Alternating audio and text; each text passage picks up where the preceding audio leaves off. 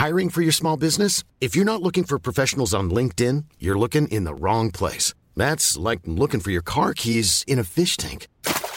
LinkedIn helps you hire professionals you can't find anywhere else, even those who aren't actively searching for a new job but might be open to the perfect role. In a given month, over 70% of LinkedIn users don't even visit other leading job sites. So start looking in the right place. With LinkedIn, you can hire professionals like a professional. Post your free job on linkedin.com slash people today.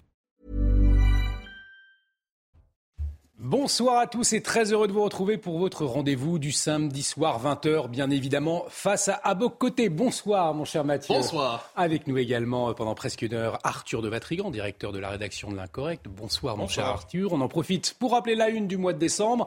Y aura-t-il des cadeaux à Noël? Dans un instant, un face à Côté spécial ce soir avec un invité exceptionnel. Vous allez le voir, on vous dit tout dans un instant, mais avant, le rappel des titres avec Isabelle Piboulot.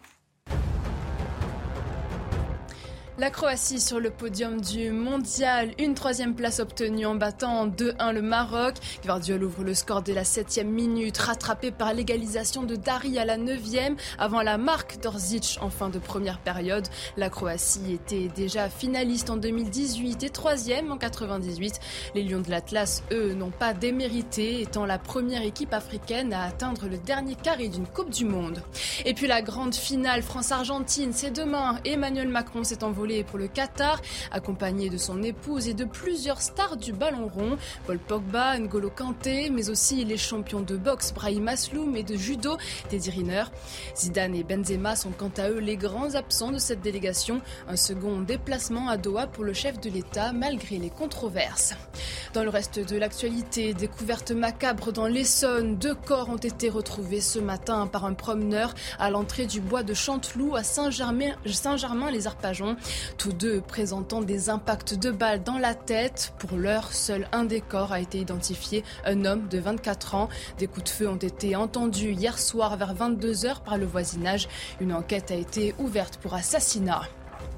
Rebondissement en Allemagne, trois ans après le cambriolage du musée de Dresde, de nombreux joyaux dérobés le 25 novembre 2019 ont été retrouvés à Berlin alors que se tient le procès des suspects. 31 pièces exactement, mais d'autres manquent encore. Le montant total du butin dérobé étant supérieur à 100 millions d'euros.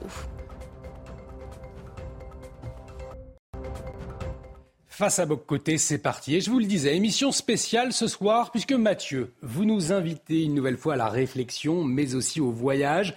Votre invité est écrivain, voyageur. Plusieurs de ses livres, d'ailleurs, ont été euh, récompensés pendant quatre hivers, de 2018 à 2021.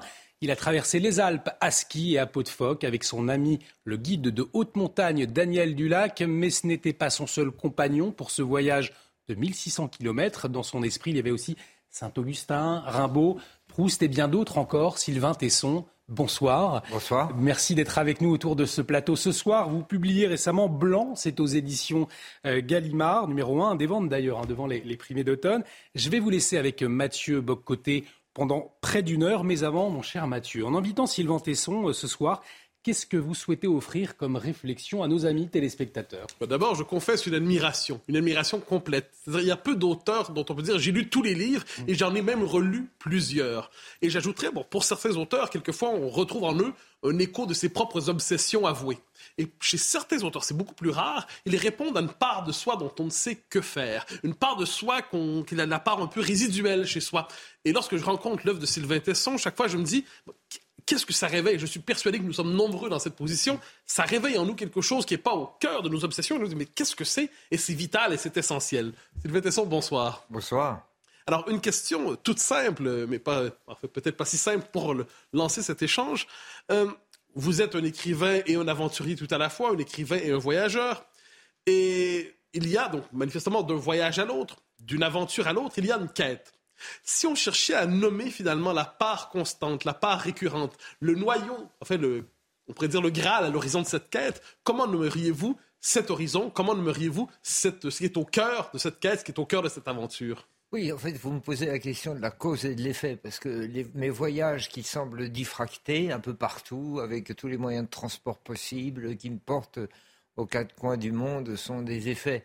Euh, mais il y a certainement une cause, quoi. Il y a une origine qui me fait euh, voyager aux quatre points cardinaux. D'abord, il y a tout de même une unité, une unité dans ses effets, c'est-à-dire dans la forme de ces voyages. C'est toujours des voyages dans la durée, dans des territoires et des géographies qui sont le plus souvent hostiles et, qui apportaient des, des, espaces qui appartiennent plus, si je puis dire, à la géographie qu'à l'histoire, qu'au monde culturel. Et puis, la véritable raison, enfin, c'est la réponse à votre question, c'est que moi, je vais chercher euh, dans ces voyages-là une inspiration pour l'écriture, parce que je ne suis pas un homme d'imagination, j'ai besoin d'aller voir, j'ai besoin de, de l'âpreté, euh, de la rencontre avec le réel, j'ai besoin de racler la route pour pouvoir écrire quelque chose. Alors, je vous relance néanmoins. Vous avez une belle formule qui revient, vous l'avez tout juste utilisée. Vous êtes un homme davantage de la géographie que de l'histoire. Et comment, euh, comment euh, préciseriez-vous cette distinction? Parce que la plupart d'entre nous, je crois, aujourd'hui, sommes des hommes de l'histoire, hantés par l'idée de peser sur l'histoire, de l'orienter, de la stopper, de la renverser. Et chez vous, il y a, je ne dirais pas une fuite de l'histoire, mais à tout le moins, euh, vous donnez un privilège à la géographie. Qu'est-ce qui est au cœur de cette distinction? D'abord, je crois que enfin, je, ne, je, ne, suis pas un déterministe géographique, c'est-à-dire que je ne prétends pas que la géographie détermine les comportements culturels et sociaux des hommes, ni que la géographie n'influence euh, leur psyché. Enfin, une fois que j'ai dit ça, je me corrige tout de suite en disant je pense quand même un peu qu'il y a une forme d'influence.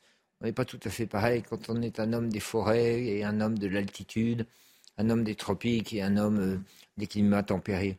Euh, bien entendu, encore une fois, je fais la distinction et je ne, je ne prétends pas qu'il y a une théorie des climats et que les grandes euh, évolutions des sociétés correspondent euh, aux écosystèmes et au climat dans, lesquels euh, ces sociétés-là prospèrent. Mais moi, ce qui me plaît dans la géographie, davantage que dans l'histoire, c'est que je, crois qu'on a un peu tendance, et, c'est dommage, les, les, hommes ont un peu tendance à se penser les régents de l'histoire. Et ils oublient qu'ils sont d'abord avant toute chose les disciples du sol. Ils ont besoin de, comprendre que le réel, la réalité des choses, la forme des campagnes dans lesquelles ils sont, les choses qu'ils mangent, la manière dont ils circulent, la manière dont ils bâtissent leur maison, tout ça est aussi important finalement que, que leurs rêves. Alors vous avez cette formule justement dans votre ouvrage, dans plusieurs autres. Enfin, vous nous ramenez souvent cette idée que l'homme se prend pour tout. L'homme se prend pour figure d'altitude, tout-puissant. Et finalement, je reprends un terme que j'ai entendu de votre part récemment, nous ne sommes finalement que des asticots, ou à tout le moins, nous, sommes, nous sommes finalement peu de choses. Est-ce qu'il y a finalement, dans ce contact avec la géographie, une manière de se rappeler la part de modestie naturelle de l'être humain? Oui, mais la, géographie, c'est ce qui vous ramène euh, à votre part animale, bien sûr. Euh, et la, pratique du, voyage tel que je le fais, moi, c'est-à-dire les voyages comme euh, les voyages alpinistiques ou les voyages d'aventure, ce sont des voyages très difficiles, très athlétiques. Et quand vous souffrez sur la terre, vous vous apercevez que vous êtes c'est ça que j'appelle l'astico. C'est ça qui vous renvoie à votre, à votre dimension euh, très faible, en fait. Quand on est euh, en train d'essayer de grimper une paroi qui fait 200 ou 300 mètres de, de, de, haut, ce qui n'est pas grand-chose, et qu'on met des heures et qu'on met toutes les difficultés qu'on connaît, les pierres à vanille pour essayer d'arriver en haut, on se rend compte que tous les rêves de l'homme de rétrécir la terre, de voir euh, virtuellement, d'avoir une considération virtuelle du monde, d'appeler la Terre la planète comme si c'était une espèce de hub dans lequel on pouvait circuler facilement. Tout ça sont des espèces de virtualités affreuses qui arrachent l'homme à la seule et belle réalité qui existe et qui est la nature qui l'environne. Donc, en fait, je, conseillerais à toute personne qui se laisse trop envahir par les chimères de la virtualité, du village global, de la terre rétrécie, et de la terre plate, je lui conseillerais d'aller faire euh, ne serait-ce que 50 mètres d'alpinisme et de voir combien il est difficile de gagner chaque mètre. Et voilà, toute cette, c'est ça que j'appelle le raclement de la surface de la terre, vous ramène tout de même, vous rabote et vous ramène à, une, à la réalité tangible tangible du sol. Et il y a une part sacrée, je crois, dans votre œuvre. C'est-à-dire, on a, l'impression, dans votre rapport à la nature, dans votre rapport à la montagne, dans votre rapport au blanc, à la neige, enfin plus largement l'univers blanc dans lequel se fondre, dans lequel, lequel s'immerger, qui est au cœur de votre dernier ouvrage, on a l'impression que vous retrouvez une forme de liturgie originelle, une liturgie qui précède les grandes religions qui se sont construites, la volonté de retrouver d'une manière ou de l'autre le rapport originel de l'homme à la nature, de, quitte à s'y fondre, quitte à s'y plonger complètement. Est-ce qu'il y a un peu de ça dans votre œuvre? Ben, En tout cas, je crois qu'il euh, y a dans le mouvement, dans le mouvement physique, euh, dans la conquête de haute lutte, de haute lutte physique de chaque maître qu'on fait, c'est-à-dire dans l'aventure, que ce soit à ski ou de, de l'aventure à pied, il y a une forme de liturgie mais c'est une, il y a une forme d'oraison même. Et c'est une oraison qui n'est pas offerte à un objet abstrait. Euh, j'ai beaucoup de mal à séparer les créatures d'un créateur. Quoi. Ce qui m'intéresse quand je vais au, théâtre, euh, c'est les acteurs que je vois sur la scène. C'est pas le dramaturge ou le metteur en scène. Quoi. J'ai pas besoin d'imaginer moi qu'il y a une puissance euh, à l'œuvre ou un grand horloger ou un marionnettiste qui s'occupe des marionnettes. Moi, ce que j'aime dans la montagne ou dans la forêt, euh, c'est la forêt et c'est la montagne, quoi. C'est-à-dire, c'est les phénomènes chatoyants et les reflets que capte mon appareil euh, sensoriel, quoi. Je me contente de tout cela. Et, c'est pour ça que j'ai l'impression que ces lentes avancées que je fais pendant des mois dans la nature euh, sont des, des, prières. Mais c'est une oraison qui est adressée à la nature. Je fais allégeance à, la, au relief, à la géographie dans laquelle je m'enfonce et dans laquelle je laisse une trace. Arthur de Vatrigan. Vous disiez donc que vous vouliez percuter le réel et que l'une des causes, les raisons, c'était de chercher l'inspiration, comme si la modernité vous empêchait de chercher l'inspiration. Mais derrière ça, est-ce que ce n'est pas l'aventure et la prise de risque que vous racontez N'est-ce pas un, c'est un moyen de résister à la modernité ou c'est un moyen de fuir la modernité? Ah ben, Les deux, les deux. D'ailleurs, on peut considérer que, que fuir cette espèce d'énorme appareillage techno-administratif qui nous encercle et qui nous étrangle, la manière de fuir, c'est une manière de résister. Euh, on peut résister en s'y opposant, on peut résister en militant, on peut résister en cassant tout. Dans ce cas-là, on devient l'idiot utile de l'autorité qui euh, s'entoure de troupes de surveillance pour, qui augmente. Plus vous cassez le mobilier urbain, plus il y a de caméras de vidéosurveillance. Donc vous faites le jeu de l'idiot utile. Puis il y a une manière de s'éclipser. C'est la phrase très belle de Walt Whitman, le poète américain des feuilles d'herbe au début du XXe siècle, qui disait cette phrase incroyablement rebelle. Euh, je n'ai rien à voir avec ce système, pas même assez pour m'y opposer. Et en fait, c'est terrible pour une autorité centrale.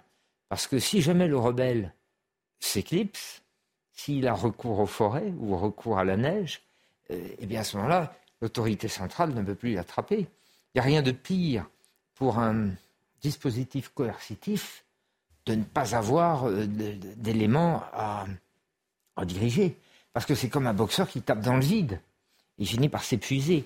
Donc il y a une forme profonde de résistance et de rébellion dans le pas de côté, dans le contournement, dans l'escalier de service, dans la fuite. Il n'y a rien de pire, à mon avis, pour un régent, euh, qu'il soit un bureaucrate, un technocrate, un dictateur, un monarque ou un président de la République, euh, en tout cas une puissance de régulation de la masse, il n'y a rien de pire de ne pas avoir de masse. Parce que vous enlevez l'objet de son désir.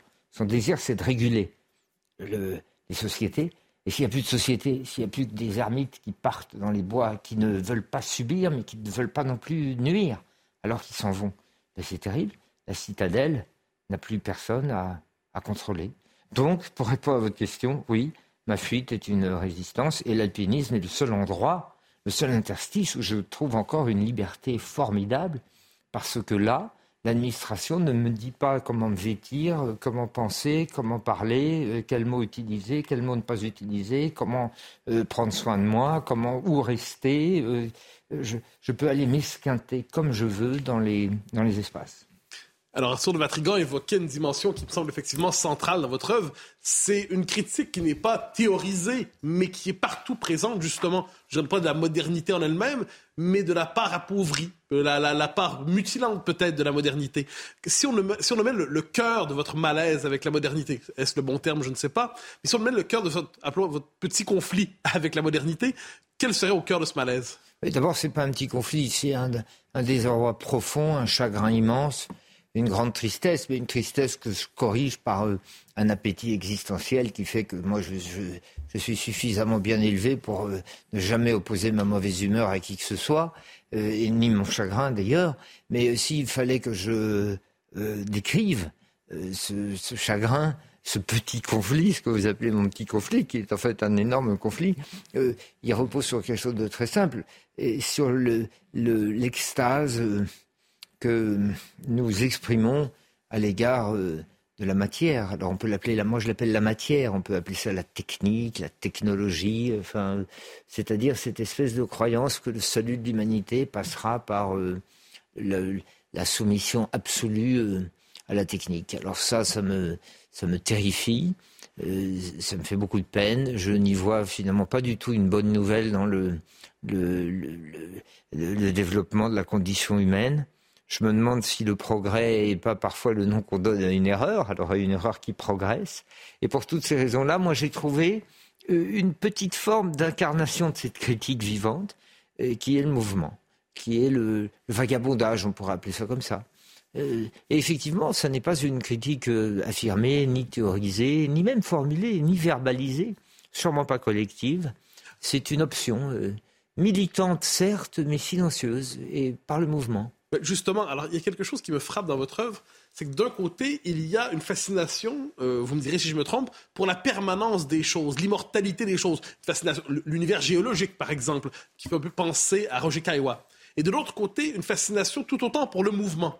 Donc, quel est le point de contact entre d'un côté ce mouvement que vous recherchez, dans lequel vous trouvez une liberté, et de l'autre côté cette fascination pour l'immobilité la plus absolue que l'on voit justement dans la montagne, dans les paysages qui ne changent pas au fil des siècles et des millénaires? Quel est le point de contact entre ces deux figures peut-être contradictoires? Mais elles, semblent contradictoires, ces deux figures-là, ces deux modalités-là, mais elles ne sont pas du tout antinomiques, parce que euh, moi, je voyage avec ce que je possède. Et ce que je possède, c'est pas ce que je mets dans mon sac. C'est ce que j'ai dans ma boîte en os, c'est-à-dire mes idées, mes souvenirs et mes amours. Et je porte, je possède tout ce que je porte et je possède tout ce que j'emporte, euh, c'est-à-dire dans, dans, mon cerveau. Et donc je n'aime que les invariants de la longue mémoire, c'est-à-dire ma langue, ma culture, mes paysages, c'est cela que j'aime et je m'intéresse davantage aux invariants qu'à la chimère des innovations. Moi, j'aime ce qui demeure. C'est pour ça que j'aime tellement ce qui demeure que je vais même euh, en deçà de l'histoire. Je vais jusqu'à la géologie et à la géomorphologie. Euh, c'est même plus, je vais plus loin que le paysage, parce que le paysage, c'est la forme que l'histoire a donnée à la géographie. Alors ça me, ça me bouleverse, ça flatte euh, mon goût esthétique, bien entendu, les très beaux paysages, les paysages de la France par exemple. Mais si je déshabille le paysage, j'aime encore mieux les structures de la géologie et de la géomorphologie. C'est-à-dire ce qui a 600 millions d'années ou même davantage quand il s'agit d'éruptions magmatiques ou de roches cristallines. Quoi. Euh, voilà ce qui m'intéresse profondément et je ne vois pas d'antinomie entre ce goût profond que j'ai pour les invariants, pour les ports d'attache, et l'envie permanente de voyager, comme un voilier. Après tout, le voilier qui ne cesse de, faire des courses transatlantiques ou de faire des tours du monde, il revient à son port d'attache. Donc il ne peut pas y avoir de mouvement, il ne peut pas y avoir de contradiction entre ce, le respect que l'on voue à ce qui demeure et l'envie de temps en temps d'aller prendre l'air. Arthur de Vatrigan. Notamment, est-ce que euh, vous parliez de solutions tout à l'heure en parlant de si on vit tous comme des ermites, euh, on n'aura plus de prise sur nous euh, pour préserver notre liberté, euh, notre prise de risque, le, le, souhait de notre aventure. En même temps, vous parlez de port d'attache. Est-ce que vous pensez qu'il peut y avoir un réenchantement de votre port d'attache, du port d'attache de chacun, qui soit collectif ou c'est passe forcément par une solution qui, est, individuelle? Et déjà, vous employez des mots qui sont tout à fait étrangers à mes préoccupations et même à mes compétences. Le mot de solution, qui voudrait dire qu'il y a un problème, finalement, c'est pas tellement ça qui m'intéresse. Moi, je ne suis pas ni un mathématicien, ni euh, un spécialiste de l'algèbre. Je ne connais pas l'arithmétique. Or, la volonté de trouver une solution, c'est un problème mathématique. Je suis incapable d'imaginer ça. Je n'ai pas du tout la fibre politique. Euh, je n'ai aucune, je ne suis pas un homme du manifeste, ni de la solution, ni de la recette, ni du remède. Euh, j'ai simplement détecter, alors est-ce est que c'est par une chance ou est-ce que c'est par euh, le hasard des rencontres ou peut-être de temps en temps par euh, un peu de méditation, euh, d'expériences que j'avais vécues, j'ai tracé le contour de ce qu'il me fallait exactement pour lutter contre ce que Mathieu Boccoté appelait mon conflit avec la modernité. J'ai tracé l'exact contour de ça. C'est la fuite dans des grands espaces accompagné de poésie et de tout ce que j'emporte dans ma boîte en os, c'est-à-dire dans mon crâne. Euh, à partir de là, euh, c'est ma solution pour moi. Mais bien entendu, pour répondre précisément à votre question, je me garderai bien d'en faire une solution collective. D'abord parce que j'ai passé toute recudance. Je n'ai pas l'arrogance des militants, moi. Pas du tout. Euh, qui sait ce qu'il faut pour le salut de ses semblables. Euh, j'ai pas cette arrogance-là. Et puis en plus, là, il y aurait une antinomie. Parce qu'à partir du moment où vous dites la solution, c'est que tout le monde prenne la clé des champs, vous ne pouvez pas faire une société d'ermites, parce que là, ça devient une surpopulation. quoi. C'est comme le type qui dit la solitude pour tous et toutes. À ce moment-là, ça ne devient plus une solitude. alors je reviens, c'est une, très belle, une très belle idée, en fait, cette idée que vous ouvrez peut-être la possibilité dans le monde qui est le nôtre, qui pousse à l'homogénéité, qui pousse à la massification, qui pousse à la normalisation. Peut-être est-ce qu'on peut dire qu'à travers votre œuvre, vous montrez la possibilité d'une liberté qui se dérobe davantage qu'une liberté qui prétend s'affirmer politiquement, qui prétend s'affirmer dans la cité. Vous cherchez finalement des possibilités de se, pour se dérober de l'ordre qui massifie, de l'ordre qui normalise? Oui, moi, la, conquête du pouvoir ne m'intéresse pas. Euh, c'est d'ailleurs pourquoi, pourquoi pour moi, il y, a, quelque chose d'absurde dans la politique, c'est-à-dire cette prétendue euh, opposition de partis euh, qui, en fait, désirent la même chose, c'est-à-dire conquérir le pouvoir. il me semble appartenir finalement à la même famille, et c'est une tout à fait fausse opposition, de même que les révolutions ne sont que des changements de propriétaires. moi, je préfère une, autre voie qui consiste à, à, ce que les Anglais appellent l'escapisme, quoi c'est-à-dire euh, le fait de s'échapper. Alors j'ai bien conscience qu'il y a quelque chose de profondément irresponsable, de très lâche et, de stérile, parce que tout ça, évidemment, ne propose strictement rien d'autre qu'une solution pour soi-même. Mais après tout, moi, je me range à à l'exhortation magnifique de Rainer Maria Rilke dans les lettres à un jeune poète, où Rilke écrit à son jeune interlocuteur euh, si jamais le monde ne vous plaît pas et qu'il vous chagrine, si vous êtes en conflit avec la modernité, avant de commencer à changer le monde, commencez par changer votre regard sur le monde. J'aime beaucoup cette idée-là qu'il faut d'abord une réforme personnelle, quoi. Et moi, je ne veux pas conquérir le pouvoir, je veux conquérir l'empire sur moi. C'est pas tout à fait pareil. Alors, vous avez écrit il y a quelques années une très belle préface euh, aux œuvres de Jean Raspail, une partie des œuvres de Jean Raspail rassemblées dans, euh, dans la collection Bouquin. Et vous nous disiez, au chez Raspail, il y a des gens qui prennent la fuite finalement, mais derrière cette fuite, il y a une déception une déception par rapport au monde tel qu'il aurait pu être, tel qu'il était et tel qu'il n'est plus. Euh, une forme de patriotisme blessé, intimement blessé. Est-ce que d'une manière ou de l'autre, vous vous, vous reconnaissez dans cette déception qui vous conduit à, à la fuite ou à tout le moins à la possibilité de se dérober? Ou est-ce que vous diriez que quelle que soit la société, quel que soit le monde, vous auriez cette tentation de la fuite, cette tentation de trouver votre liberté ailleurs que dans la cité? Je pense que Raspail, Jean Raspail, bien qu'étant un, un naturaliste, un amoureux de la nature, euh, il n'arrivait pas à consoler son chagrin historique par son enthousiasme géographique. C'est-à-dire qu'il y avait un moment où la ruine euh, des, âges d'or, des âges d'or humains, euh, la ruine des âges d'or humains n'était pas consolée par la contemplation des beautés de la nature. Moi, j'y arrive. C'est-à-dire que mon immense chagrin, ma nostalgie d'un âge d'or que je n'ai jamais connu et qui a probablement jamais existé, peu importe, la nostalgie, elle est très belle pour ce qu'elle est, sûrement pas pour, pour l'objet de ce qu'elle déplore. Euh, moi, j'arrive encore quand même devant un paysage superbe, devant une nature, devant ce qui reste des parures du monde, de l'héraldique du monde. Eh bien, j'arrive encore à, consoler mon, mon chagrin. Alors, en cela, euh, je, quand, je fais ces voyages-là, de repli en moi et de contemplation de, par exemple, des altitudes euh, et du blanc, de ce que j'appelle le blanc, ce royaume de la neige, eh bien tout ça euh, réussit tout de même vraiment à me détourner de ma, de ma peine. Alors, si, il nous reste moins d'une minute dans cette première partie, mais si nous devions nommer cette peine néanmoins, ce chagrin surmonté, est-ce celui d'un pays qui n'est plus ce qu'il était, d'une civilisation qui n'est pas ce qui a chuté d'une manière ou de l'autre? C'est oui, ben, c'est-à-dire moi ce que je déplore, euh, c'est que euh, je n'ai pas connu un monde où la parole importait plus que l'image, euh, où, le, où le rêve importait plus que le data statistique, et où le, le, fait de définir quelque chose importait plus que la haute définition. voilà, j'ai pas connu ce monde-là. Moi, je connais un monde où on, croit que un drone élève le débat, alors qu'il y avait eu un monde où on préférait d'abord élever la pensée. Messieurs, on va marquer une courte cause, une courte pause, mais bonne nouvelle. Retour de cet échange passionnant entre Sylvain Tesson, Mathieu Boccoté et Arthur de Vintrigan.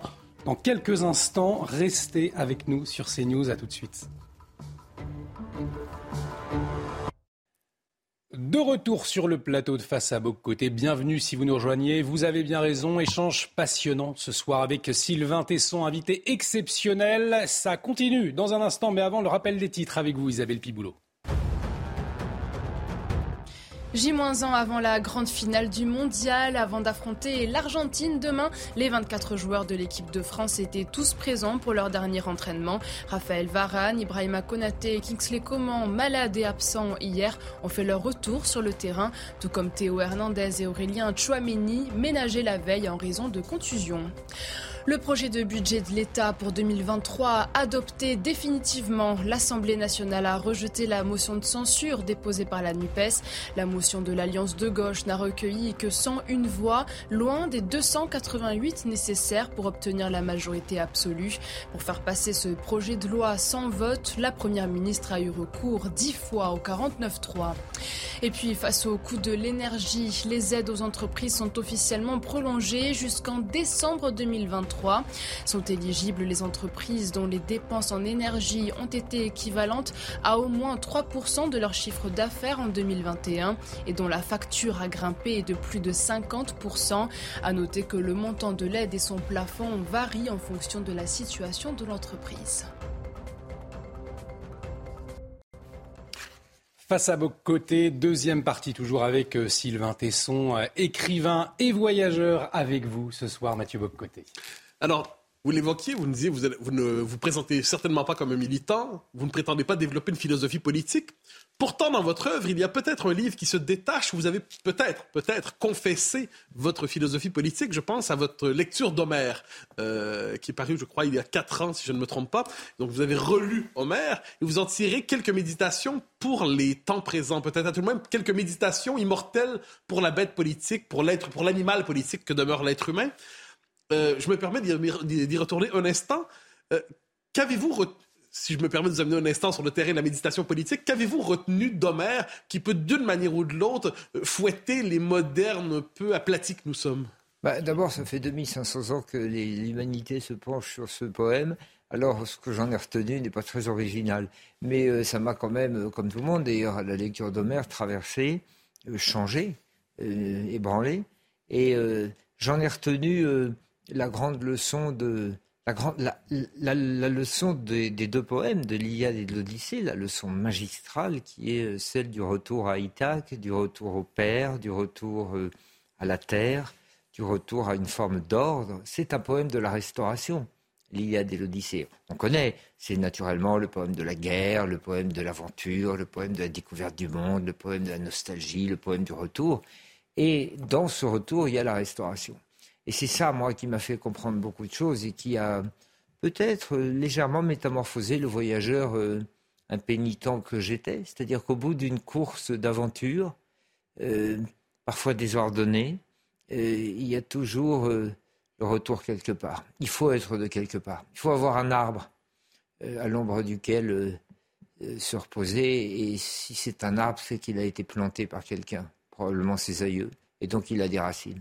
Et, justement, ce poème du retour, vous parlez, ça vous, a peut-être changé d'une manière ou de l'autre. Ça nous conduit à un autre de vos ouvrages, qui est peut-être celui du, retour de Sylvain Tesson, Les Chemins Noirs, ou euh, un ouvrage il y a quelques années aussi, où vous semblez, lorsqu'on vous lit, lorsqu'on vous lit depuis le premier livre jusqu'au plus récent, on a l'impression que vous, je ne dirais pas vous, retour, euh, vous redécouvrez votre pays, mais à tout c'est la possibilité d'y revenir, de le découvrir autrement que dans sa forme administrative classique et de redécouvrir les profondeurs de votre pays. Est-ce qu'on pourrait dire que d'une certaine manière, votre retour euh, à Ithaque, j'exagère peut-être un peu, mais votre retour, c'est dans les chemins noirs? Probablement. Euh, c'est évident que j'avais été quand même légèrement déterminé par un coup du sort, puisque j'avais eu un grave accident et que j'avais décidé pour ma rééducation physique et morale aussi de traverser la France, mais par des petits chemins détournés. Et donc oui, bien sûr, il y avait quelque chose de l'ordre du retour à Ithaque euh, dans cette volonté de découvrir enfin un pays qui était le mien, qui était le pays de ma langue, le pays de ma naissance, et que j'avais tant négligé en courant partout autour du monde pendant des décennies, et de le découvrir d'une manière bien particulière, puisque je m'attachais à ne suivre que des chemins euh, le plus dissimulés possible. Et à ce moment-là, j'ai vu quelque chose que je ne soupçonnais pas et qui était l'affront qui avait été fait euh, au paysage. La France est quand même euh, vraiment une marqueterie tout à fait inédite dans la géographie du monde, de minutie, d'intelligence, de beauté, de fragilité du paysage, c'est-à-dire la rencontre de la proposition historique de l'homme avec un écosystème. Et voilà qu'en l'espace de cinq décennies, par tout ce que nous savons, et puis on ne va pas ici euh, faire le procès de l'aménagement du territoire depuis 50 ans, mais euh, sous les coups de boutoir des aménagements, de la décentralisation, de la euh, livraison des surfaces agricoles utilisables à la construction, par le, réseau routier, la massification, l'industrialisation, enfin tout ce que nous connaissons, puis le paysage a été extraordinairement enlaidi. Et moi, j'ai essayé de sinuer, de circuler entre les zones les plus abîmées du, territoire. Et euh, ça m'a confirmé aussi euh, qu'on peut mener son existence et sa vie en cherchant les, les interstices, les portes dérobées. Il existe toujours quand même des paravents. Alors ça veut dire qu'on vit avec des œillères. Évidemment, euh, c'est quelque chose d'un peu lâche parce que je ne regarde pas en face les réalités euh, de, du monde. Mais après tout, euh, c'est une option qui ne fait de mal à personne. Arthur de Vatrigan. La mort est très présente dans votre œuvre et pas que dans votre avant-dernier livre sorti en mai. Euh, mais voilà, c'est inhérent à l'aventurier que vous êtes. quel est justement votre rapport à la mort et que pensez-vous de cette société qui en parle beaucoup et qui est capable de contraindre les gens à ne pas mourir et en même temps d'ouvrir des débats sur la liberté de pouvoir mourir et en même temps de rêver d'immortalité avec le transhumanisme. Quelle observation faites-vous de cette société qui parle beaucoup de mort sans vraiment entrer dans le vrai sujet? Bah, Parmi toutes les contradictions que vous relevez dans le, discours euh, techno-bureaucratique sur la mort, il y en a une autre aussi, c'est qu'on a très bien vu au moment de la, pneumonie euh, mondiale, euh, au moment où finalement les bureaucrates, enfin les dirigeants, expliquait, je ne peux pas le, procès des dirigeants français parce que ça a été euh, à peu près le cas dans tous les pays du monde, ils expliquaient que, la vie ne valait que par sa prolongation statistique euh, et temporelle. Quoi. Et que euh, le seul intérêt de l'existence, c'était d'accumuler le nombre des années. Et que peu importait l'intensité, la beauté, le mystère, le charme et la splendeur de la vie du moment qu'elle était longue. C'est à peu près ça que nous a délivré comme message euh, les autorités.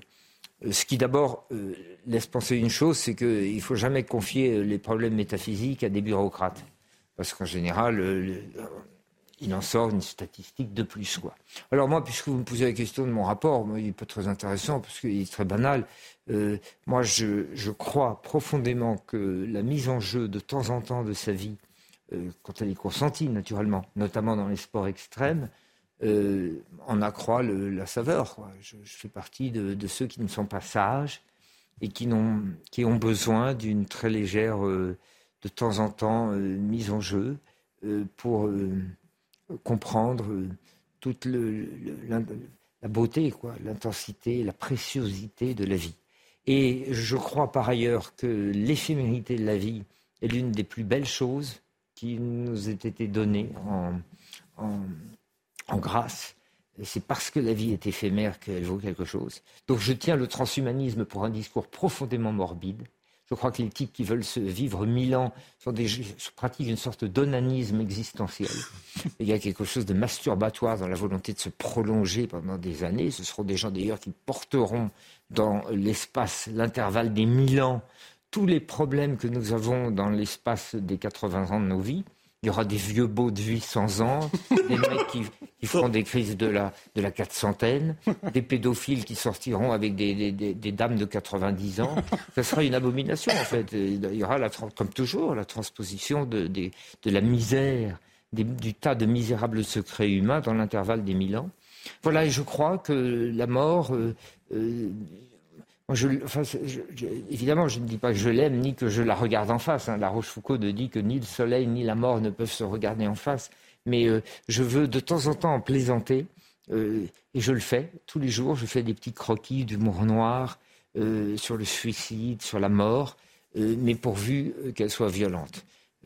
J'aime opposer, évidemment, à mon effroi, l'espérance d'une radicalité la radicalité de la mort peut uniquement, uniquement elle peut nous, consoler de son advenu. Mais alors justement, ça nous ramène à la notion d'aventure qui est au cœur de votre existence, au cœur de votre œuvre. Mais on pourrait dire que c'est une vocation aristocratique néanmoins. Non pas une aristocratie au sens traditionnel, mais ça ne peut être la vocation que de quelques-uns qui peut-être ensuite euh, incarne une possibilité d'existence qui se dérobe aux autres, mais est-ce que le type d'existence qui est la vôtre peut exister autrement, justement, que sur le mode de la vocation aristocratique réservée à ceux qui ont cette grâce, qui ont cette possibilité de s'extraire de la cité pour vivre autre chose? Ah ben, Je ne sais pas, je ne vais pas commencer à employer à, mon propre égard les mots d'aristocratie. Ah, c'est peut-être pas le bon terme. Une vocation réservée à quelques-uns, ça ne peut pas être la vocation de tous. Peut-être, peut-être, euh, mais euh, encore une fois, euh, moi, ça, m'est très difficile d'établir à la fois l'esthétique, ce que j'appelle, enfin ce que ce, ce, qui me semble être l'esthétique d'une vie de voyageur. Je n'en ferai jamais un système. Mais par ailleurs, je ne m'exclus pas moi de la marche euh, générale de mes semblables, parce que sinon je serais une espèce de cuistre vaniteux. Euh, J'essaye véritablement de, euh, de chanter, moi, la, la beauté de, de la vie d'aventurier et de me méfier beaucoup de l'arrogance de la vie de militant. Voilà ma position.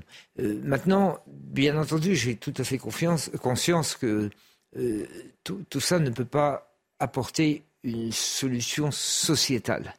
Mais en même temps, je m'intéresse, moi, davantage aux aventures individuelles euh, qu'à la condition euh, générale.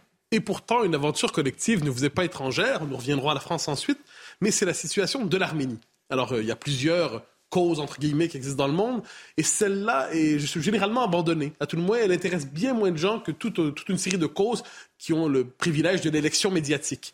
Et cette cause, à tout le moins ce pays, à tout le moins ce peuple, euh, vous interpelle et vous, vous acceptez d'une manière ou l'autre de vous y engager.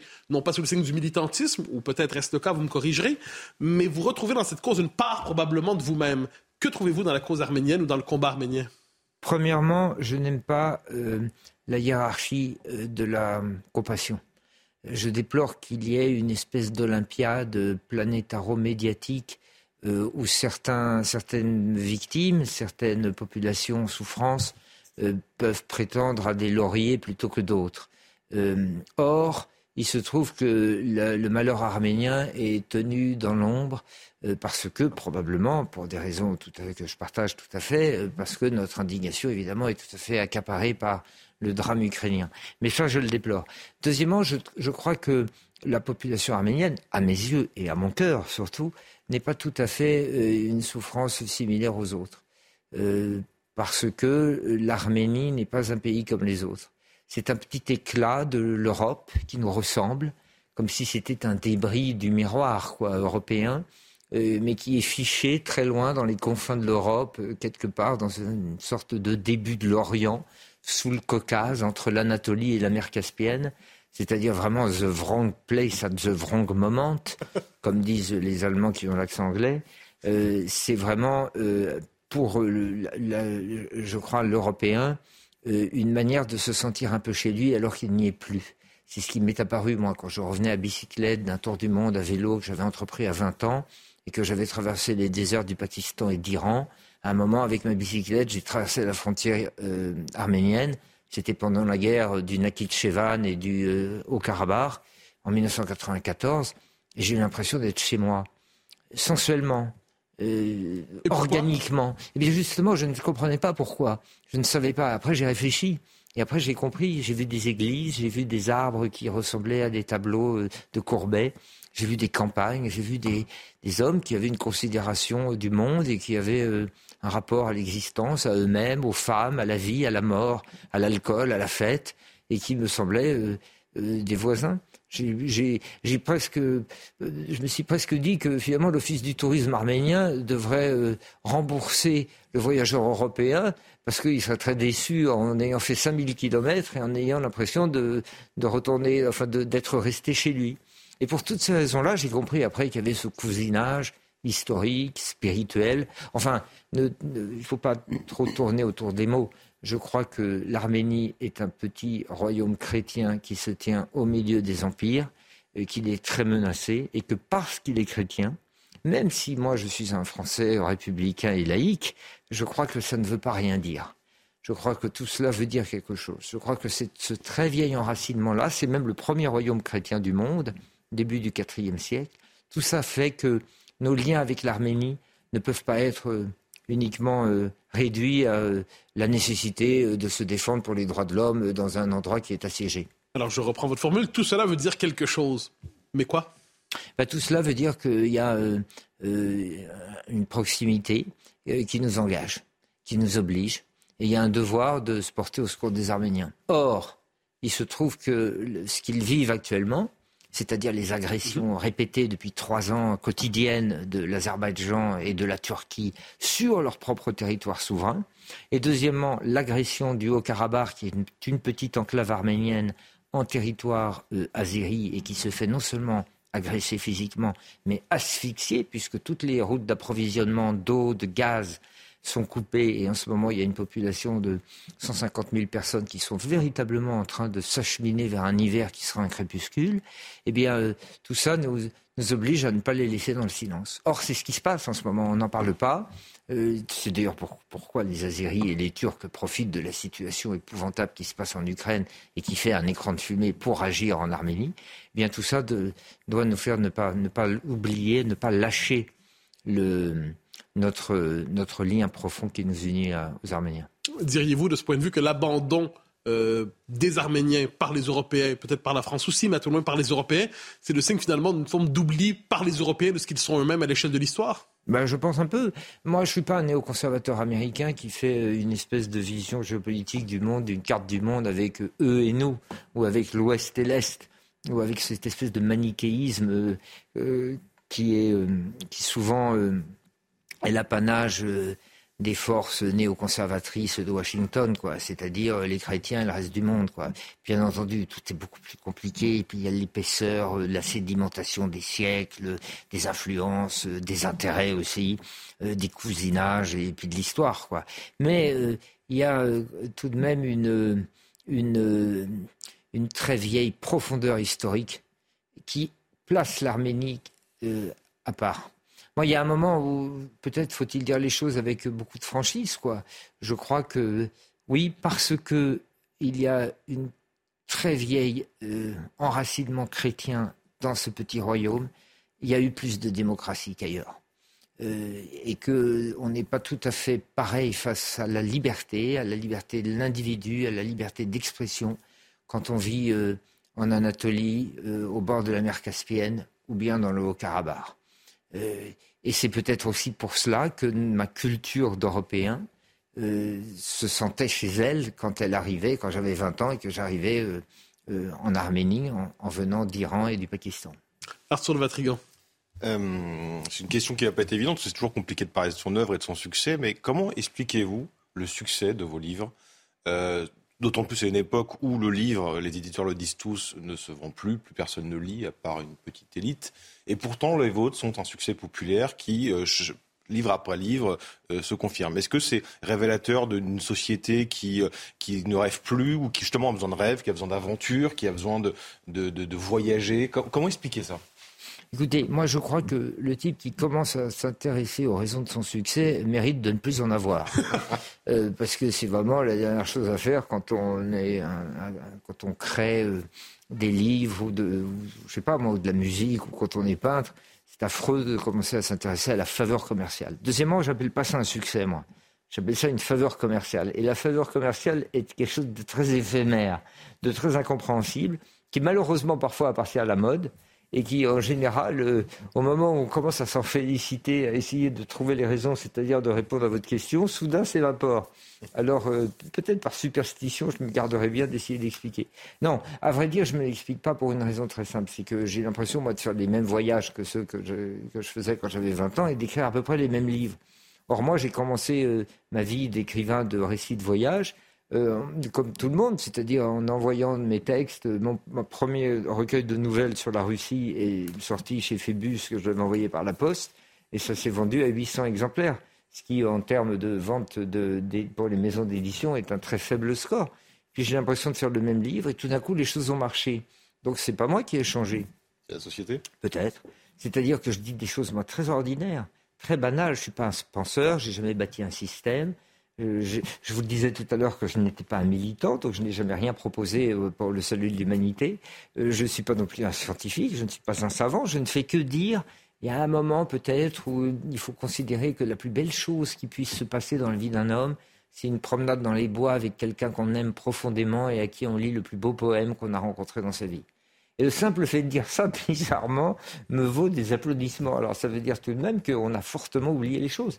Et je crois que parce que malheureusement, l'énorme dispositif, l'appareillage affreux, l'encerclement cyber-technique nous a tellement vidé de ces, euh, de ces très simples jouissances quoi, organiques euh, que le simple fait de les rappeler euh, me, vaut une, en tout cas une, écoute et une amitié des lecteurs dont, dont je me félicite. Non mais je crois qu'il y a un grand, là je suis sérieux, il y a une grande erreur, c'est de croire que la faveur commerciale correspond euh, soudain à, l'accès à une espèce de position de sagesse. C'est l'erreur des hommes politiques.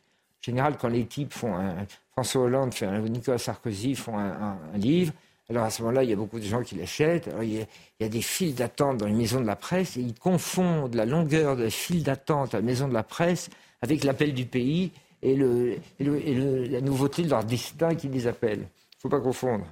Alors, il nous reste à peine deux minutes.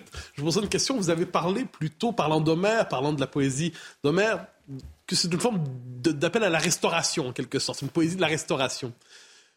Vous l'avez dit, vous êtes, si vous, avez, vous trouvez votre liberté à l'extérieur de l'engagement politique, vous n'êtes pas étranger à la cité. Vous arrive-t-il quelquefois, surmontant le chagrin, vous avez, des, euh, enfin, vous avez parlé de votre chagrin surmonté, vous arrive-t-il quelquefois néanmoins d'investir quelque espoir en la cité, de vous dire que votre pays pourrait redevenir quelque chose, de vous dire que, je n'utiliserai pas le mot décadence, mais à tout le moins que ce déclin, ce sentiment d'affaissement peut être surmonté, vous arrive-t-il d'avoir encore quelques espoirs pour votre cité, pour votre pays? Ben, D'abord, euh, mon, mon, désespoir n'est pas total parce que je, pense qu'il faut bien s'entourer aussi. Euh, il y a une manière, je crois beaucoup, moi, à la je crois beaucoup aux, vertus de l'amitié et de la bande. Oui, bien sûr. La bande à part, naturellement. Euh, la, bande à part. Et je crois, enfin, on peut appeler ça la confrérie, quoi. Euh, je, crois que c'est très important pour le, le, propre salut de sa solidité morale de savoir bien s'entourer avec une escouade. On peut appeler ça comme ça. Une escouade de cavaliers. Avec, avec... Peggy dit la morale de bande, la seule morale qui soit. Bien sûr. Bien sûr. Et puis qui en plus est débarrassé de tous les les tourments euh, de, l'amour, quoi. Enfin, euh, l'amitié, c'est euh, l'amour sans la souffrance. ça, c'est pas mal. Ça, ça me donne beaucoup d'espoir. Et puis ensuite, je vois tout de même qu'il y a des possibilités d'agir qui sont tout de même du domaine du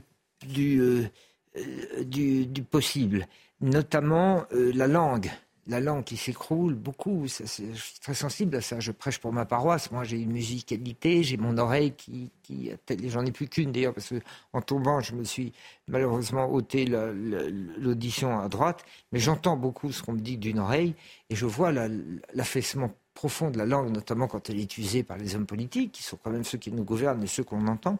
Ça me fait, ça, me rend très triste. Mais je me dis que ça, c'est quand même possible. peut-être de ramener des, ramener les, enfants notamment à la lecture, aux histoires, aux récits, aux contes. C'est quand même pas très difficile ça. Mais il faut lutter. Il faut lutter parce que le combat est dur. En face, on a une énorme machine qui s'appelle la puce. la puce numérique, on est, qui est un monstre, un monstre énorme qui, qui, qui s'est répandu comme une sorte de lèpre, comme une énorme parasite, avec tous ces réseaux. Euh, on peut lutter. On peut lutter par la langue et on peut lutter par le retour du paysage. C'est déjà deux belles choses parce qu'on intervient sur l'oreille et sur les yeux. Moi, je crois beaucoup à la victoire des sens. Je crois beaucoup que l'homme est un animal sensuel. Je mm. crois que le Dieu du monde, c'est le plaisir. Et je crois qu'il n'y a pas de plaisir qui vienne de la puce c'est-à-dire de l'écran. Merci beaucoup Sylvain Tesson. On arrive au terme de cette émission. Malheureusement, je rappelle votre euh, livre, votre dernier livre, une excellente euh, idée de cadeau pour Noël. Blanc, c'est aux éditions Gallimard. Arthur de Vatrigan, un grand merci. On vous retrouve demain matin dans la matinale de CNews dès 7h. Merci beaucoup Mathieu. Euh, demain 10h, le grand rendez-vous CNews Europe 1 Les Échos. Ça sera avec Jérôme Fourquet, le politologue. Une émission ce soir face à vos côtés que vous aurez le plaisir de regarder à nouveau sur notre site www.cnews.fr. L'actualité continue. Dans un instant, l'excellent Elliot Deval pour le meilleur de l'info. Ne manquez pas demain tous en bleu, ce sera dès 14h avec Patrice Boisfer. Merci de votre fidélité. Très belle soirée sur notre antenne.